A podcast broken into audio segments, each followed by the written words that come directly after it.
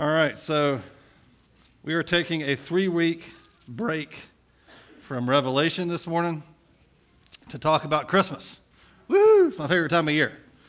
Um, but I am aware uh, of a couple of things. It's, this time of year is complicated, if you think about it, because we're, we're really celebrating two different holidays. One is the world, our culture, um, celebrates what they call the holidays, and it's a derivative of what we call Christmas or the Advent season, which is at this point, I don't know if you've noticed, a whole different thing. And the world has sort of adopted some of our principles and values for this time of year for Christmas um, and just taken Jesus out of it. And they're trying to kind of, you know, the, the baby Jesus is a symbol of hope or happiness or joy or family togetherness. And they take these sort of values. And, and I just, first of all, I'm okay with that, honestly, because it's clear. Um, don't get all, no one's taking Christmas away from you, all right? They're just doing a different thing. and they have been for a very long time, okay? And so, what I want to do for the next three weeks is try to reorient you and myself towards Jesus so that you don't get sort of sucked into the, the tide of the culture and forget, um, and, and, and that we don't oversimplify it by just going around saying Jesus is the reason for the season and going on. That we actually know what that means. Um, he's not just the reason he is the season, all right? And, and he's not just, it's not just a little baby that's a symbol of something, he is something, okay? And he still is. The other thing I'm aware of that makes it more also complicated is for some of us, this time of year, unlike myself, I'm all happy and chipper and I love this time of year. For some of us, it's not. For some of you, like you're separated from family, and this is depressing this time of year. Um, for some of you, like painful things have happened to you around this time of year. People have died, other things have happened, and it's just an annual reminder of something painful. And for you, it's like you, you, you paint on the permasmile and you just feel gross inside as soon as the day Thanksgiving is over and the turkey has been put away and the Christmas carols start playing. Of course, now that's before Thanksgiving. You just feel sick inside because there's a loneliness or something. And for you and for those like me who I just love the whole Christmas thing, I get totally into it. And it's easy for all of us to forget what this is about. That this is actually a holy day for the body of Christ around the world, and it has been for centuries. And I want to kind of orient us around those things. So I'm going to do three, three topics over three weeks. Um, the first week, this week, is The King is Born. The second week is The Son is Born. And the third, The Light is Born, focusing on three aspects or ways that Christ is presented to us in the scripture. All right? Um, the king, obviously, this week talking about Jesus as king, all the prophecies, all the Christmas scriptures about Jesus as our king. And then next week, talking about him as the son, which is more focused on his, his, his presence with us, Emmanuel, God with us. It's a really comforting topic. And then the last week is the light, light breaking into the darkness. And then Christmas Eve. so I just want to encourage you, by the way, this is a great time of year to become an evangelist. Okay? Because we do have this kind of parallel thing happening with the culture, right? They don't, they don't overlap so much anymore, but this parallel. And people are talking about biblical themes and listening to even songs about with some pretty deep theological content in them, having no idea what it means. And it would not be weird for you to invite somebody, for example, to church. These next three weeks would be great, a great time for you to bring somebody to church. Because every week the gospel is going to be very clear. And it's going to be in a, in, in, a way that kind of connects to something they already understand about in the culture about Christmas. Or Christmas Eve is another great, I mean, goodness, if you got somebody who hates sitting still for long, it's 45 minutes. And it'll be, huh? Heather says 30 minutes. Okay, it's 30 minutes. Right. 30 minutes plus an hour sermon. No, I'm kidding. It's not true. It'll be 30 minutes.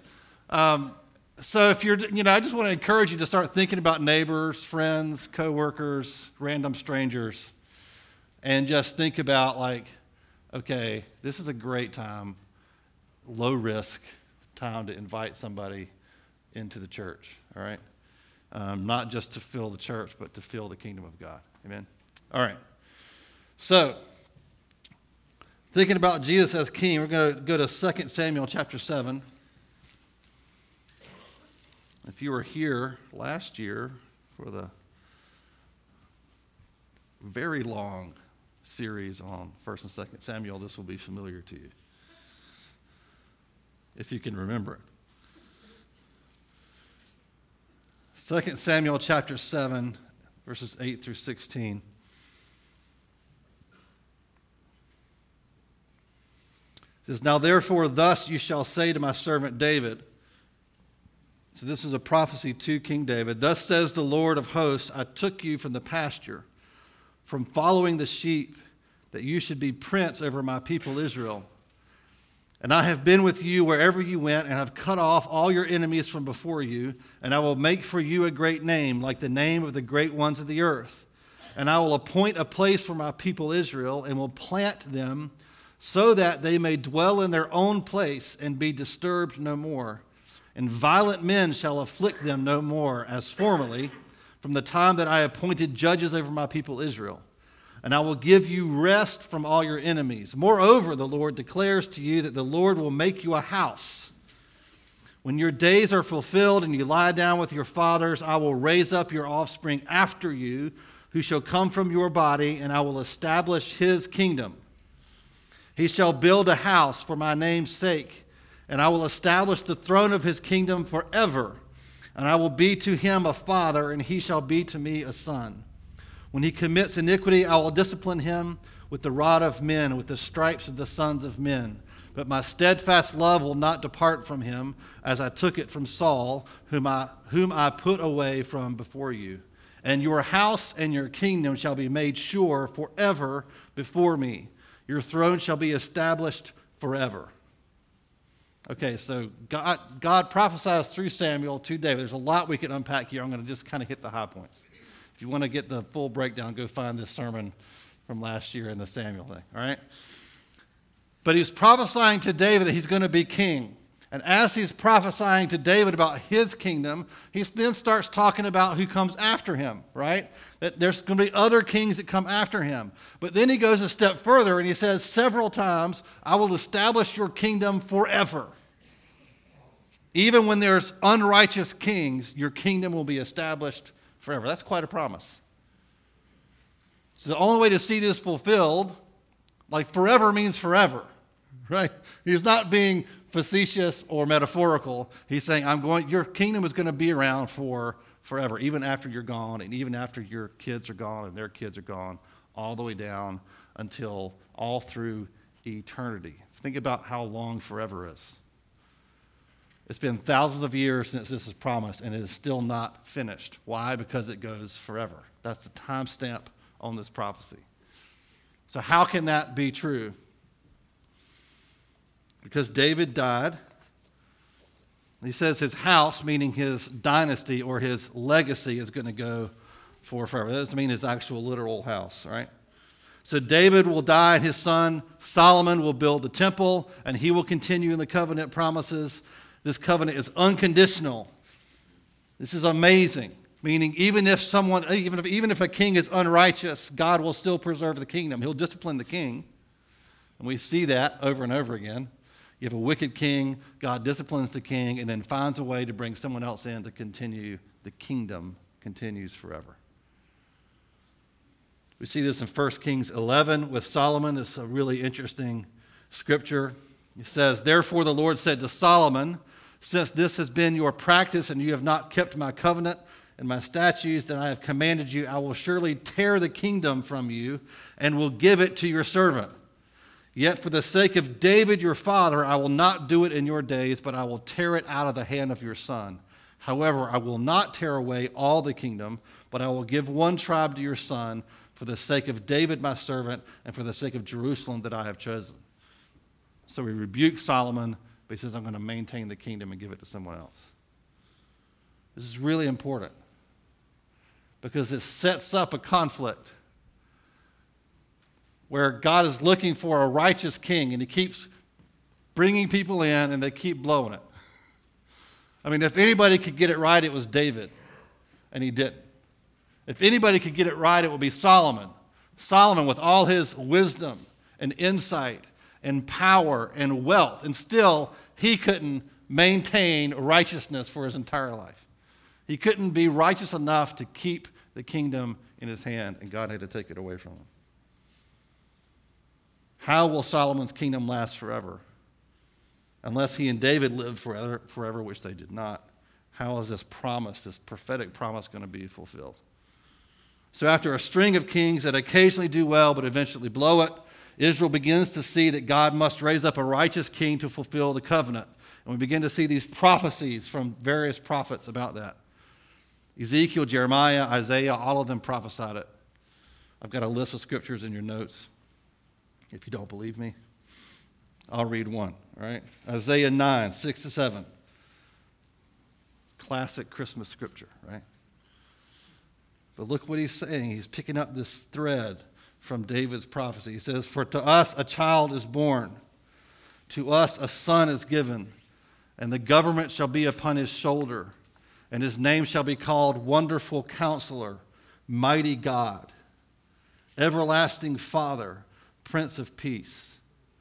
Of the increase of his government and of peace there will be no end on the throne of David and over his kingdom to establish it and to uphold it with justice and with righteousness from this time forth and forevermore. The zeal of the Lord of hosts will do this. So he calls this coming king, that's going to be this great king, this righteous king, he calls him mighty God. Now, either this is idolatry or it's not about a human king right? It's not idolatry. it's about a king who is going to be God. God is going to come. I don't even know if Isaiah totally understood what he was saying. I don't know. I can't wait to ask him. Can't wait to ask all these Old Testament prophets, like, how often did you understand, have some sense of what in the world you were saying? Because mo- so much of it didn't, doesn't connect until Jesus comes. And so imagine being this guy or the people hearing this going, that sounds great, but what? It's only in hindsight, in scriptural, biblical hindsight, can we really see how this connects. So he calls him mighty God, and he's coming. This king is coming, and he's going to be righteous, but he's going to preside over the throne of David and his kingdom. He connects it right back to David and Samuel's prophecy to him, saying, You're going to have a kingdom that knows no end, that it goes on forever, it's everlasting beyond you, and it will not be dependent on your, your righteousness. If you blow it, I'll rebuke you and give the kingdom to someone else, but I'm not going to let the kingdom perish. Isaiah tells us that the son of David is coming that will be righteous enough to keep the covenant with God and to have the everlasting kingdom. He says, There's going to come a king who can do all of it. Again, in Isaiah 11, 11 chapter, verse 1, and also a few verses later in chapter, verse 10, we have this idea of the root of Jesse, which is, uh, you can do a whole sermon on that by itself. You're like, who's Jesse, right? It's such a American redneck name now. It's funny. it's always awkward to read that verse. You're like, Jesse? who's that? Well, that's David's dad. That's the progenitor, the, the father of the covenant blessing. He's the root, right? The root of Jesse, or the shoot coming out of the stump of Jesse, right? That's the two ways it's put in Isaiah. Meaning he is the, the, the progenitor, that's the right word, of this family line going through David. And Isaiah says the Messiah is going to come from that, from Jesse. Then we have the genealogical records, which maybe you've skipped over a hundred times in your reading of the Gospels. They're really important. I'll tell you why they're important. Matthew 1, 1 through 17 is probably the biggest one. And then in Luke 3, 23 to 28, Um, both show a, what they're doing is they're showing a direct line from David to Jesus. You see why that's important? Is It's to fulfill Samuel's prophecy and Isaiah's prophecy and Ezekiel and Jeremiah and all of those prophets. It's to show Jesus isn't just metaphorically in the line of David, he is literally a son of David. He's in his family line. I think that's amazing. I don't know how, if you think about how do you pull that off if you're God. Because every child and every marriage and every life between David and Jesus was orchestrated sovereignly by God so that every child would lead to David. It's just a mind boggling thought. It's fun to think about, though, when you're just bored in the bathroom, want something to think about. Just start working on that in your head. How, how did God do that? How did He ensure? Right? It's just amazing. All right, enough of that. Luke 1 31 to 33. And behold, you will conceive in your womb, talking to Mary, and bear a son, and you shall call his name Jesus. He will be great and will be called the Son of the Most High. And the Lord God will give to him the throne of his father David, and he will reign over the house of Jacob forever, and his kingdom and of his kingdom there will be no end. Sound familiar? So the angel Gabriel comes to Mary and says, Hey, huh, surprise, you're pregnant. And guess what? And Gabriel tells her, essentially, this is that guy. This is that king in your belly in your womb right now is the one Samuel prophesied, Isaiah prophesied, Ezekiel prophesied, Jeremiah prophesied about. The one everyone's been waiting for. The king who's not just going to be sit on a literal physical throne and rule an earthly kingdom in Israel, but he is going to be the righteous king who rules over David's kingdom, which is a bigger kingdom than David. It's the kingdom of God. That's a lot of pressure. You moms think you worry about eating the right stuff while you're pregnant. You know, doing all the right things, taking the right pills, going to the doctor at the right times, sleeping on the right side of the bed or whatever it is. All the things. Imagine having the hope of the world and the universe in your belly. It's quite a thing. So the New Testament teaches clearly and plainly that Jesus is the fulfillment of the Davidic covenant promise of Samuel, 2 Samuel 7. You've got the genealogy of Luke 3, the genealogy of Matthew 1, you got Romans 1, 3 to 4, Matthew 15, all of them. It's very clear, all the way up to Revelation 22, which we will get to eventually probably this time next year. That's at the very end. All of it ties back to 2 Samuel. Think of it. I mean, sometimes you got to get your head around this truth that all of history is God's story, that He is writing with His hand. It is not, nothing is random. Nothing is just sort of you floating through your day, randomly doing your thing. All of history is in God's. It's just amazing. But wait, there's more. Because this isn't just about Israel. This isn't just about the kingdom of Israel. It's far bigger than that. While this is a covenant first given to Israel, it's expanded way bigger through Christ. So Peter brought the Spirit to the Gentiles. Paul and Barnabas took the gospel to the Gentiles. But perhaps the clearest place we see this in Scripture where it expands is from James in Acts 15. So, Acts 15, 14 through 18, Simeon, Peter, has related how God first visited the Gentiles to take from them a people for his name. And with this, the words of the prophets agree, just as it is written After this, I will return, and I will rebuild the tent of, of David that has fallen.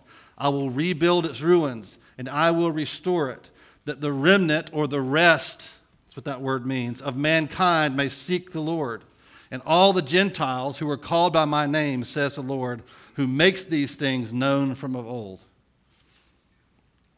All he's saying is this started with us few Israelites.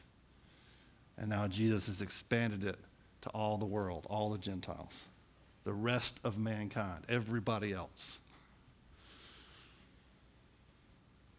This first generation of the church in Acts, very powerfully, you know, highly motivated by this truth that this is not just for them, it was for everybody. That this prophecy in 2 Samuel was not just certainly wasn't just for David. It wasn't just for David's kids. It wasn't even just for those that would come after him in Israel. It was for the entire world. It's what motivated them to leave home and take this to the world. Imagine having the most precious thing the world has ever seen. I mean, think how long did it take the Hubbards this week to send out pictures of their little kid? their new baby. I don't know how, just a few hours. And those pictures are traveling fast. It's a cute baby, a little miracle baby. And they're not afraid to send out pictures.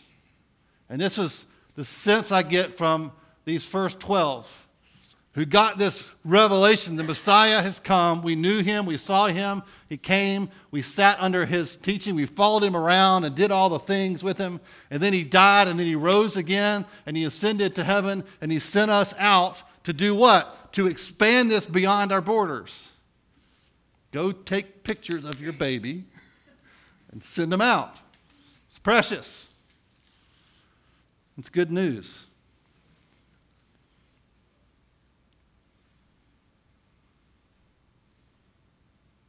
when God has finished what he started with Samuel, 2 Samuel 7, the entire world will be the house of David. That's what we're heading towards. Every nation, tribe, and tongue. We'll see that phrase repeated over and over and over again throughout Revelation, that that's the goal. Every nation, every tribe, every tongue, every people group is what that means. God doesn't care much about where we draw lines on the map. He's not organizing himself based on how we've organized ourselves. I love that idea. He said, every people, every people group, I'm going to bring the, myself to, I'm going to reveal, send the gospel to through the church, and when all of them have heard, I'm coming back. The goal being that the whole world, every nation, not just some of them, not just a few of them, but all have heard. Revelation 11, 15, we haven't gotten there yet in our Revelation study, but here's what it says The kingdom of the world has become the kingdom of our Lord and his, of his Christ, and he shall reign forever and ever. Think about that. The kingdom of this world that you and I live in has become the kingdom of God. It has been converted. Make no mistake, we are in the business of world domination. It is what we do. I know that's creepy language, but it's the truth. But it's not domination for our own purpose. It's not the dom- domination for subjugation to us. It's for subjugation to Christ, the King, right? That's the language Scripture uses. Jesus is Lord. That's what Lord means. He's King. He's going to rule over, and He is a wonderful, benevolent, good, and gracious, almighty King right? It's not bad. It's not a bad gig to be submitted to this king. He is not like any other king you have ever seen. He is a perfect, righteous, glorious king, not an unrighteous king like we've all seen. So if I said to you, you're going to have to be submitted to an unrighteous king, that would be bad news. But if I said to you, you're going to be, have to be submitted to the perfect, wonderful, loving, merciful, gracious King. Well, where do I sign? So I think we don't like the word submission because we have seen so much broken examples of authority. And so you start talking about Jesus as king. I mean, oh, but he's a perfect, righteous king. So Jesus is not only the king of the Israelite kingdom, he is the king of the kingdom of God, which is not just the world, but it's everything. So I think it's easy to forget that all this Christmas pageantry that we have, like all the, the gold and the sparkly and the red and the ceremony, the pageantry of it all. Mean, goodness, you walk through Walmart and it's jingling and sparkling and everything's gold and shiny and there's a reason for that. There's a place where that comes from. Is that the king is born. The king has come and he has inaugurated the kingdom of God. Jesus says the kingdom of God is at hand. His hand. right? Here it is. Luke 1, 26 through 33, we read part of this already. It says, In the sixth month, the angel Gabriel was sent from God to a city of Galilee named Nazareth, to a virgin betrothed to a man whose name was Joseph, of the house of David. And the virgin's name was Mary. And he came to her and said, Greetings, O favored one, the Lord is with you. But she was greatly troubled at the saying and try to discern what sort of greeting this might be. And the angel said to her, Do not be afraid, Mary, for you have found favor with God. And behold, you will conceive in your womb, and bear a son, and you shall call his name Jesus. He will be great and will be called the Son of the Most High. And the Lord God will give to him the throne of his father David, he will reign over the house of Jacob forever, and of his kingdom there will be no end. We're not that different from Mary. Is that by the Holy Spirit, Jesus is in you. He is in your heart. It's not in your womb, He's in your heart. And you carry Him with you wherever you go. And when you let Him speak through you and live through you and act through you and demonstrate His kingship through you then the world sees. They see something other than all the unrighteousness that they've always seen before. The church keeps failing, doesn't it? We set up kings, celebrities, leaders. This, this one is righteous. And then they fall. It's almost a guarantee. Please don't ever do that to me. Because I'll just blame you. It'll be a bad thing. No, I won't. I'm kidding. But the, I think the principle is accurate. You put somebody up in the place of Jesus and say they're righteous, they're wonderful. We set them up for failure. When the truth is, each one of us, if you're a follower of Christ by the Spirit, you have been filled with the Spirit of Christ. He lives and reigns and rules in you, and wherever you go, He goes. And so when you walk out into the world, you carry the King with you. It's a mysterious thing, but it's absolutely true. So I would like to pray for us. That we would get our eyes off of ourselves and off of the stuff of secular holiday celebrations and get our hearts focused on the King and work out what it means to walk around in the world with Him in us. Amen. So why don't we stand up together? I'll pray.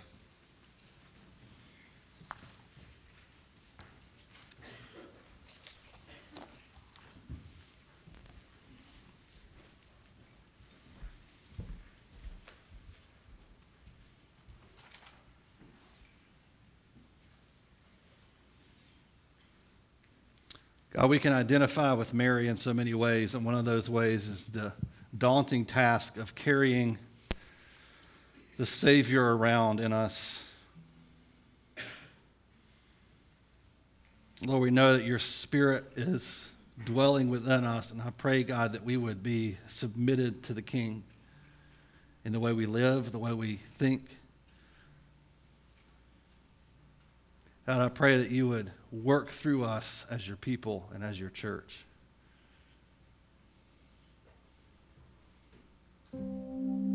God, I pray that this year, as Christmas comes and goes, that we would not allow the truth that gets too small, that you did not stay in the manger.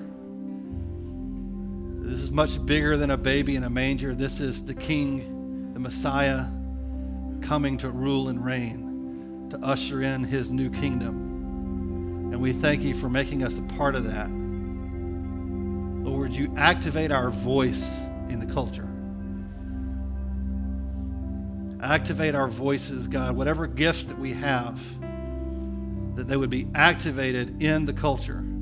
That we would stop trying to fight the culture wars and complain about Christmas not being on Starbucks cups and all kinds of things like that, and being worried about things that are of little consequence. God, help us to be aware when we leave here, even this morning, that the King is in us. Where we go, He goes. God, raise up a clear voice in the body of Christ in this country. God, that we would speak with authority because the King is speaking. Help us, God, to be humble and be submitted to you in this. In the name of Jesus. Amen.